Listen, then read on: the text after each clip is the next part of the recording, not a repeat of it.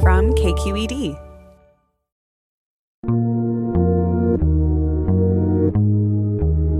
My Linh Le has been lying to her parents about who she is for decades. You have to answer them with no hesitancy. I mean, sometimes you can pretend like you forgot and you're thinking, but there's a certain energy you have to put behind those answers, or else it looks a little suspicious.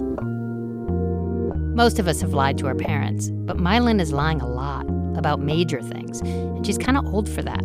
She's 31. It's it's almost like a weird disorder I have now where I start lying about things I don't even need to lie about, but I just do it to be on the safe side. This is The Leap. I'm Judy Campbell. And here's reporter April Dembosky with this story about a woman who says her whole life is about being two people at the same time. My Linh woke up from a dream in a panic. In the dream, her mom and dad had just died, and their ghosts were driving a van. They were taking My Linh and her brother and sisters to the cemetery. And there was no funeral. No one was wearing all black. It was just the family. And we get out of the van, and this is where we're supposed to say goodbye. And um, I hold out this wad of cash, like a fat wad of like 100 bills or something, and I try to hand it to my, my mom, and she's like, oh no, just keep it. We can't take that with us now. Then she tried to give her her only gold necklace and it turned into bronze when I handed it over to her. And there was just like this feeling of remorse of not giving them what they wanted while they were alive. My Linh has never been who her parents wanted her to be. So when she's with them, she gives them the daughter they want, and she keeps the truth about who she is to herself. It can be exhausting. Sometimes when they try calling me on the weekend and I'm too anxious to answer because I don't know what lies I'm going to have to come up with in that phone call, I just don't respond or I don't pick up. And then she'll text them back a couple days later and say, Oh, sorry, I was camping, even though she was home the whole weekend doing nothing. Some people are like, You're 31 now. Why do you have to keep doing this? And I no one can understand how special my parents are.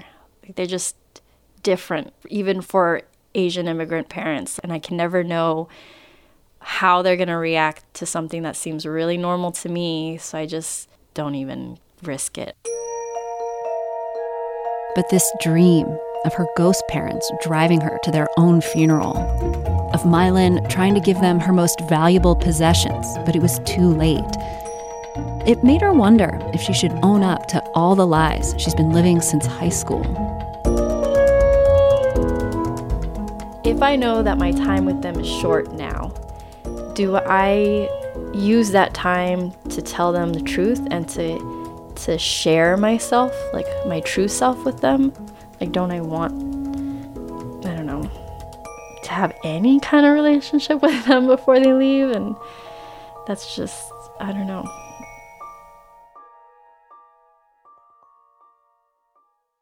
When she was young, My Linh barely remembers seeing her parents at all. Her mom and dad had fled Vietnam after the war, settled in San Jose, and tried to forget the past. After they had my Mylin and her younger sister, they spent all their time working on a food truck. Like, this was before food trucks were hip, you know, it was just very functional. Her dad drove and collected the money. Her mom did all the cooking. She knew how to make hamburgers, chow mein, hot dogs, burritos, they were on the truck from 4 a.m. to 4 p.m. every day, and they were always so tired, so irritable. My relationship with my mom probably started going south really early once um, probably once I hit first grade. There was one time my Mylin left her backpack at home. She was six. And no one could understand why I was so worried about that. And when I got home, my mom found out and she just lost her mind. Like she threatened to not feed me that night. She was just saying all kinds of things like, you know, why are you so stupid? Like, what do you eat? She sat My Linh down and dropped a giant textbook on the table. She wanted me to copy the whole thing from front to back. So I'm sitting there like copying out this textbook as my punishment. I still have the um, the little blister on my middle finger from holding that pencil to this day. it wasn't just her mom, her dad, too. She never knew what was going to set them off. Just the amount of rage they had inside of them was scary. I would wake up every morning just dreading the day like, what am I gonna mess up today? What are they gonna yell at me about today? If I got home before they did, and then I'd hear that garage door open, I would just run to my room and like pretend like I was doing homework because I didn't want to talk to them.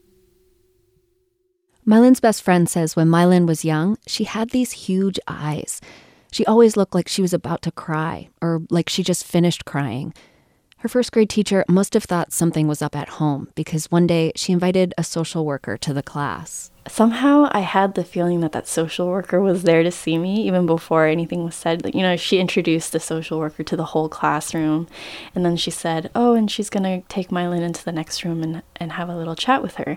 You know, she kept asking questions like, Do they hit you? And where do they hit you? And this kind of thing.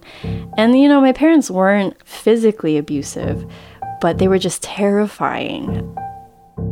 As My Linh got older, her parents got more and more controlling. Her mom would see a show on TV about kids getting kidnapped, and next thing you know, My Linh wasn't allowed to walk anywhere by herself or even ride the bus. They listened in on all her phone conversations. Even my friends and my friends' parents felt bad for me. Like, they would actually lie to my parents for me sometimes so that I could go to the movies or something, you know? My Linh went from being the kid who always looked like she was going to cry to a teenager who couldn't fall asleep at night. I was just kind of picking up on what my parents were afraid of. It just really leaked into my own personality. She was always reacting to them, reading their moods, dodging their tantrums, making up stories to keep the peace. I really kept it together. Like, I was really good at suppressing my own anger and frustration and just like putting on a show for them and letting them feel what they want to feel. She saw her life unfolding into a vacant lot. She saw a future where she follows all her parents' rules on the outside, and the rage that burns in her stomach slowly drains until inside she's empty. She needed something, somewhere where she could feel something else, where she could start to figure out who she was besides her parents' daughter.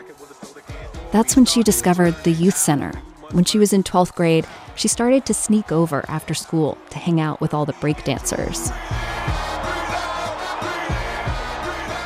There was that movie that came out, You Got Served. She was entranced by what the dancers in the film were doing. The supervisor at the center started to teach her some moves one wrist roll, one leg hit at a time. My Linh was like the popping and locking version of the Karate Kid. Soon, she was dancing freestyle in battles. My Linh knew her parents wouldn't approve. She told them she was doing volunteer work after school. Everything was about college. And so if they heard from their friends like, "Oh yeah, your kid needs to do this because like it'll help her get into college," then I was allowed to do it. So dancing wasn't even on the on the map because none of the other kids were doing it. Dance was her secret. When she was moving, she could just be and explore and not think about the future especially with popping because it was all freestyle. There wasn't any choreography so it was always about like kind of being in the moment and just seeing where it goes. And i think that's just how i was naturally built to operate. Like i just wanted to not know where things were going but look for what excited me the most. And the way that my parents had things planned out there was no room for that. There was no possible way i was going to be able to do that the plan was for My Linh to become a pharmacist. Like I was given no no say in this. So when My Linh went to UCLA for college, she majored in biochemistry. She hated it. I remember I couldn't sleep one night because I just kept replaying this dance that I choreographed in my head over and over and over again for the whole night. And the, the next morning, I went to the dance department and I asked them, like, how do I get in? And that was where things really started to open up for me it was like I left one world where things just everything sucked. And then I walked into another world where there was so much potential and there were so many possibilities. She switched her major from biochem to dance. This is how the real lying started. The next time her mom called, and she just says, Are you still studying science? And I just was caught off guard, so it kind of just slipped, it came out. I, just the first thing. I said, No, I'm not exactly. And she said, Then what are you studying? And I know the wrong answer is I don't know. So this is the tricky part um, with this question is if whatever comes out of my mouth next, there has to be all the steps planned out after that up to me getting a job. So I, I said, um, instead of telling her what I was studying, I just told her uh, I'm. I decided I'm going to be a lawyer. so I just threw that down. To My Linh, this was a brilliant performance. After we hang up, I'm thinking, oh my God, that was the best thing I could have said because there's no pre law requirements, there, there's no pre law major. She just bought herself two years to keep dancing without any nagging. So it felt like, wow, that turned out really well.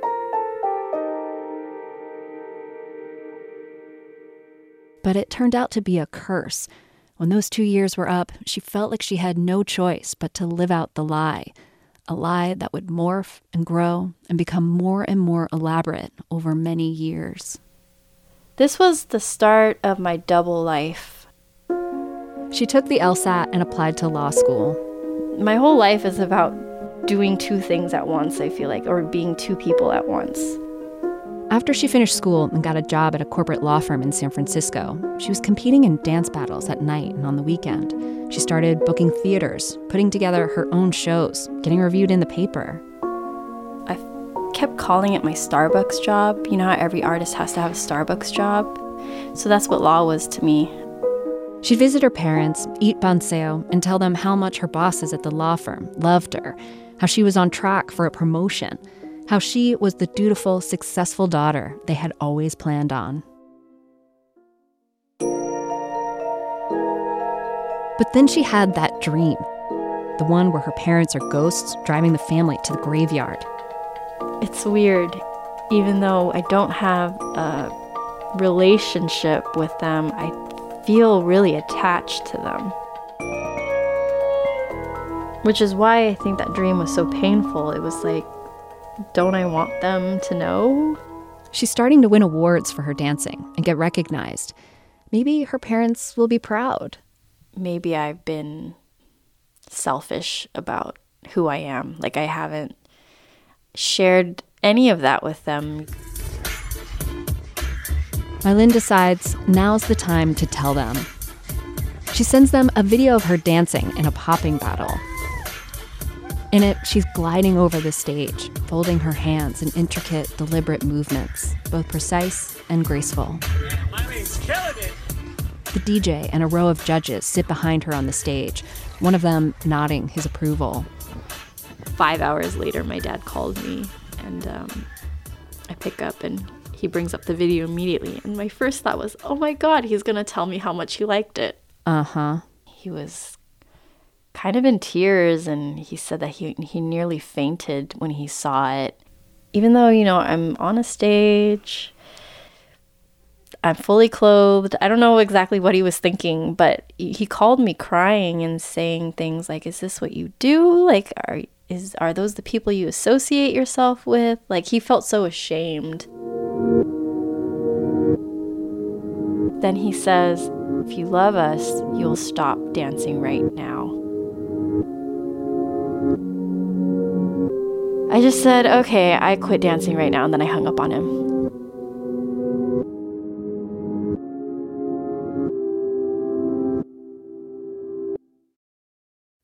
We're going to take a short break. We'll be right back. You guys ready?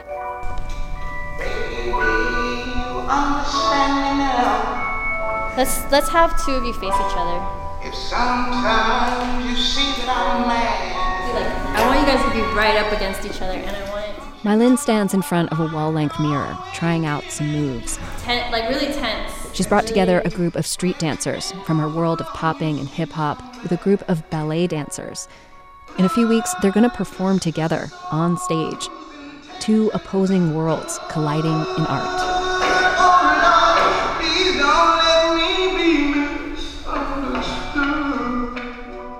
I wanted to use the ugly duckling, which I think a lot of people misinterpret as like a story about transformation, which is kind of funny because the ugly duckling didn't like suddenly transform into a swan. He was actually always a swan. So it was actually a story about misperception. My Linh wants to correct the record to show that ballet and street dancers have more in common than they have differences. They just had moments where they suddenly thought the same thing and did the same thing, like at the same time. And it was crazy because you know that that could only happen when two people are so in tune with each other and listening so hard that they could be thinking the same thing.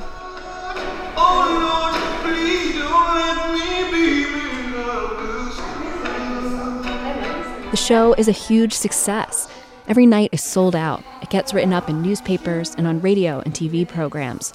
My Linh is named one of 20 women to watch in the arts. Her parents know nothing. She can't share any of her accomplishments with them. But she still wants to be a part of her family.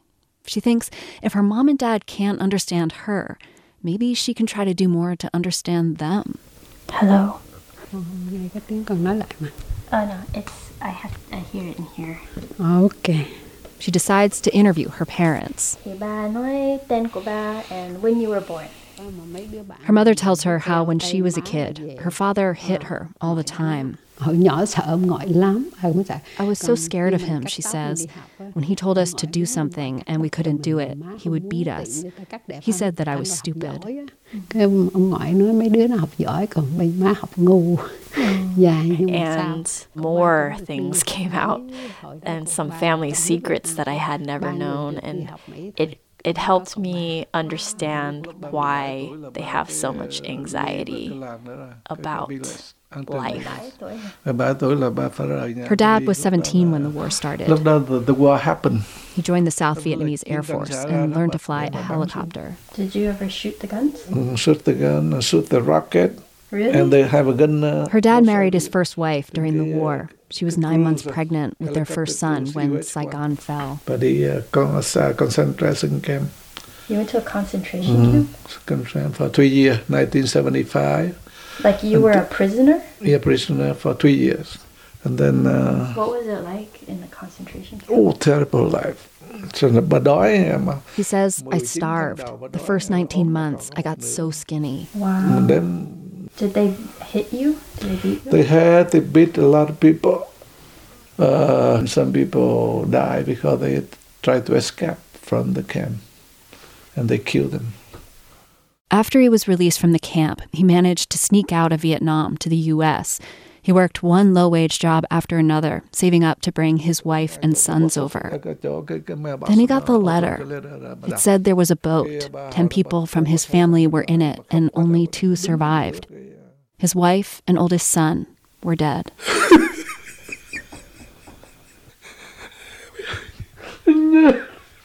My Linh is silent through this story. For the next six minutes on the tape, she doesn't ask a question. No interruptions, no comments. You can feel her just watching him. That was the first time I'd I'd um, seen him like that. It was weird for me to be there for him because we just never have had that kind of relationship where we were there for one another. On some level, this string of tragedies explained things her parents' outbursts and overprotectiveness, their obsession with her success on their terms. But for My Linh, there's a million steps between understanding her parents' past and making peace with how things went down during her own childhood. Nothing could suddenly make it okay that her parents refused to accept her for who she is. The interview couldn't fix that.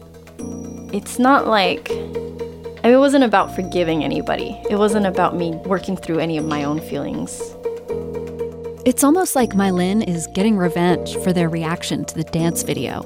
She bears her soul to her parents, and they're ashamed of her. Now her dad reveals the most vulnerable moments of his life, and My Linh just kind of shrugs her shoulders. She's too angry for there to be any understanding. Within a few months, everyone seems to forget that these interviews ever happened. They never talked about it again. And the pattern between My Linh and her parents slips back to the way it always was.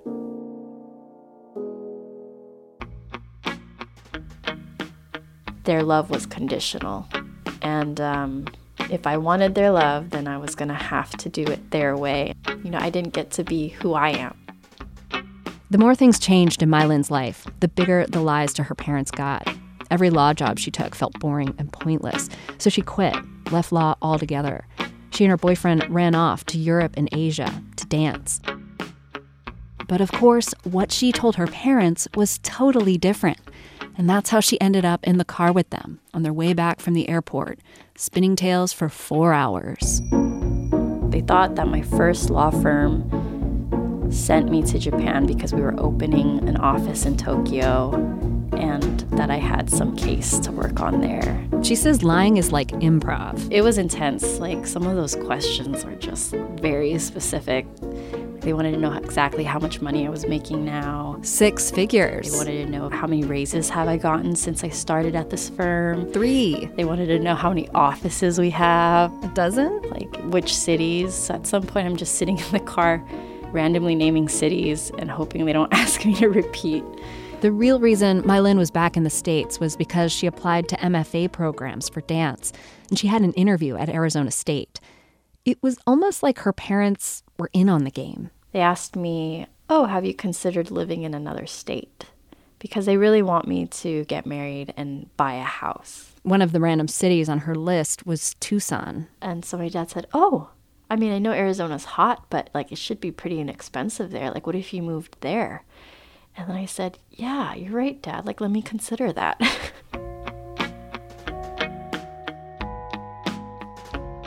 For My Linh's 30th birthday, instead of having a party, she decided to take her parents and younger sister to a resort in Yosemite.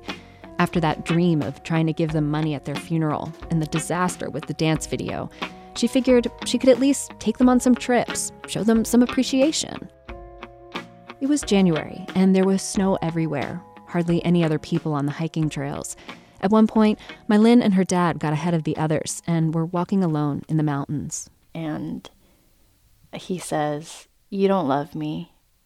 And I said, This was a very expensive trip, Dad. like, can you just. And he goes, No, no, I understand you kind of love me, but I mean, you don't really love me because you never call me, we never talk. And I said to him, do you have any idea how exhausting it is talking to you because everything upsets you? Like, you won't let me just live my life. You won't let me be who I am. So, I have to pretend to be someone else for your sake. And it's just tiring. So, I just don't even want to. If I don't have to call you, then I won't. I said, I disappoint you as a daughter just as you disappoint me as a father. And I think it's best if we just accept that about each other and, you know, just let that go and be okay with that. And he didn't say anything. My Linh said all this in English, so it's possible her dad just didn't understand what she was saying. Maybe that's why she felt she could be so blunt. Maybe she's saying these things more to herself than to him. Because every time she's tempted to come clean, she thinks of the dance video and her parents' utter rejection. It's not going to end happily. Like, we're not going to come to a meeting of the minds and, like, understand one another in this life. It's just not going to happen. She's decided she's going to keep lying. She's committed. I'm just going to pave over it and make it look nice so that they don't have to deal with any of the pain that we don't have to deal with the pain of things not being how either of us want them to be. She sometimes thinks of the ghosts in her graveyard dream and what it will be like when her parents die for real. How broken she'll feel, but how she won't have to worry anymore what they think of her or what she has to hide from them.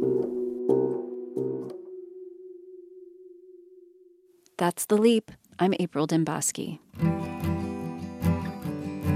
The Leap is produced by me, Judy Campbell, with help from Bianca Taylor. Seth Samuel composed the music for this piece. Nathan Campbell wrote and performed the song you're hearing now. Deb George is the editor, and the executive producer is Joanne Wallace. This is the third season of The Leap. You can find the first two seasons on Apple Podcasts or wherever else you get your podcasts. Subscribe, and thanks for listening. Leaping lizards, is that really me?